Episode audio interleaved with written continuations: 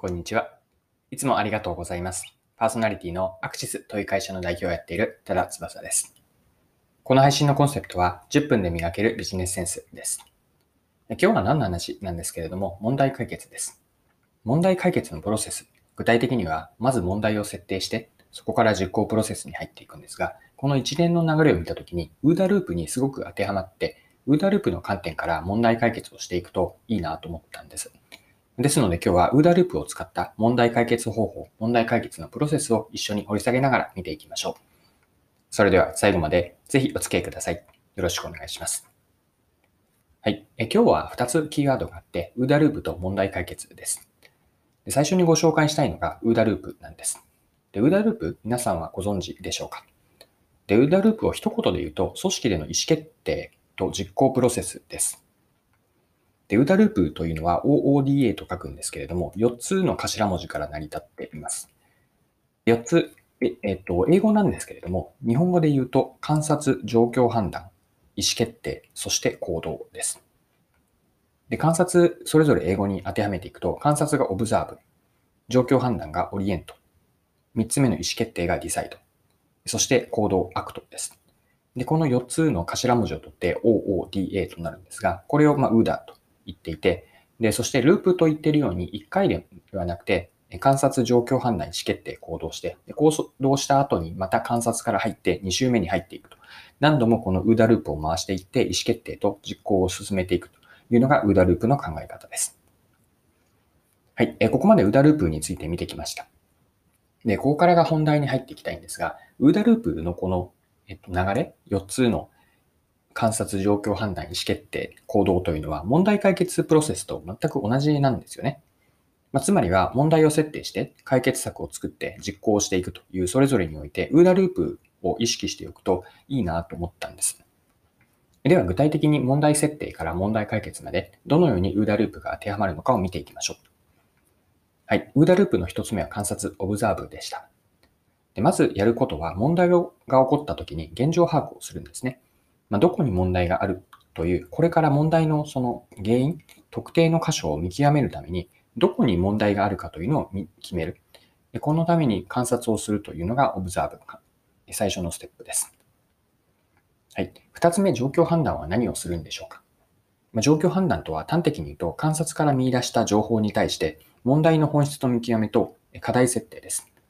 二つなんですね。もう一度言うと、問題の本質の見極め、原因ですね。そして解決のために何をするかという課題設定です。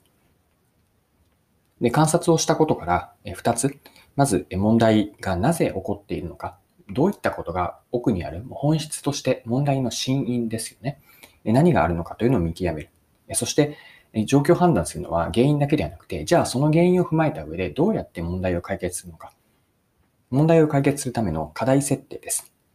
こう解決するためにやる大きな方針ですね。これを状況判断によって決めます。はい。で、3つ目の意思決定ですね。ディサイドです。で、意思決定で何をするかというと、問題を設定した後に具体的な解決策ですね。まあ、自分たちが何をやるのか、そして何をやらないのかというのを決めます。まあ、実行策は端的に何を誰がいつまでに、これを一つずつ落とし込んでいって、まあ、各メンバー、組織でやるのであれば、各メンバーの役割と責任を明確にしていきます。はい。4つ目のステップが act、実行でした。これは先ほどの実行策というのを進めていくフェーズです。で、一つ付け加えておく、おきたい大事なことというのがあって、実行を投げっぱなしに、あるいはやって終わりではなくて、しっかりフォローする仕組みを作るといいです。フォローによって実行内容を振り返る、検証していくんですけれども、これが次の2回目のウーダループの1つ目の観察に入っていくので、この実行はやりっぱなしでは終わらないと。検証するというのも合わせてやっておくといいです。はい。ここまでがですね、ウーダループを問題設定と問題解決、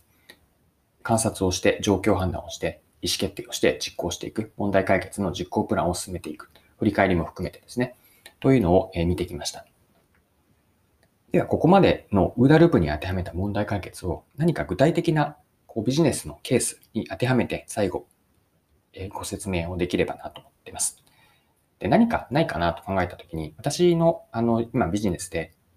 えっと、B2B の会社さん、B2B のビジネスをやっている会社さんへのコンサルティングがあるんですが、コンサルティングはいくつかやってるので、そのいくつかの案件を少しミックスして、複数の案件の混ぜ合わせになるんですが、ウーラループの4つに当てはめて、どういうふうに問題設定から問題解決をしていくかを見ていきましょう。はい。まずはオブザーブからです。これはあるコンサルティングの案件だったんですけれども、既存の事業が伸び悩んでいたんですね。数字を見ると売上が明らかにこう鈍化しているということが事象として起こっていました。で、 observe の観察に入っていくと、じゃあいくつかの切り口でその売上を分解していったときに、具体的には今シンプルに、えっ、と、顧客のセグメントが3つあったとして、セグメント ABC という切り口に分けたときに、明らかに2番目の B、このセグメントでの売上がむしろ低下していたと。前年に比べて低下していたということが分かってきました。ま、そこでより B、セグメント B に絞って、えっ、と、掘り下げていこうと思った。ここまでが観察になります。はい。で、問題解決での状況判断というのは何をやるかというと2つありましたよね。1つは問題の真因、なぜその問題が起こっているのかという原因と、その原因を踏まえた上の課題です。どんな解決方針をしていくのか。この問題の真因と課題、この2つを状況判断から見出していきます。で、今の例を続けると、セグメント B で売り上げが下がっていたので、じゃあなぜそれが起こっていたのかという奥にある要因を見ていきました。まあ、端的に言うと、えっ、と、1件あたりの単価が減少していたんですね。まあ、客数というよりも、客単価、この減少が、えっ、ー、と、売上の低下になっていました。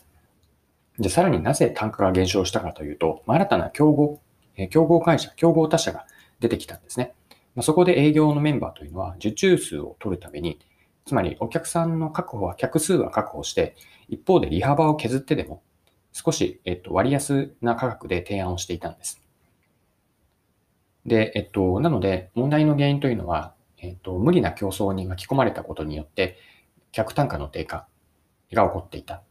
それはなぜかというと、お客さんが、お客さんへの提案が営業が勝手にというか、そのように提案をしていたことからでした。まこれが問題の原因と見立てて、じゃあどうするかですね。大きな課題の方針としては、えっと、受注数ではなくて、1件あたりの利益幅、しっかりと客単価を確保するという方針に変えることにしました。はい。ここまでが UDA ループの半分ですね。観察と状況判断です。で一旦整理してまとめておくと、観察というのは、まず事象として既存事業の伸び悩みが起こっていました。で特にえー、顧客のセグメント ABC と分けたときに、二つ目の B で、えっと、売上の低下が起こっている。えなので、ここの原因を追求していこう。これが観察です。そして状況判断によって、観察によって見えてきた状況判断というのは、えっと、B によって問題の真意というのは、え客単価が下がっていて、それは競合他社の出現で、え少し割安で営業のメンバーが提案をしていました。まあ、そこで B の解決方針としては、えっと、客数ではなくて、客単価をしっかりと狙って、その目標を設定して、客単価に低いものは提案が通らなくても良いという割り切りをしました。ここまでが状況判断です。では、意思決定ですね。今の状況判断によって、じゃあ何をするのか、というのを決めました。で、顧客のセグメント B の客単価の低下があったので、ここは1件あたりの利益を KPI の設定にしました。そして、実行をやり抜くために、しっかりとその進捗状況の可視化ですね。特に客単価の、えっと、低下というのが、お客さんとのコミュニケーションにも問題があると、課題があると思っていたので、じゃあアポがあって、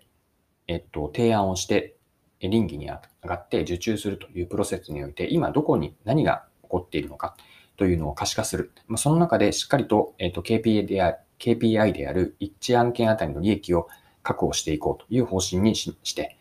これを意思決定と決めました。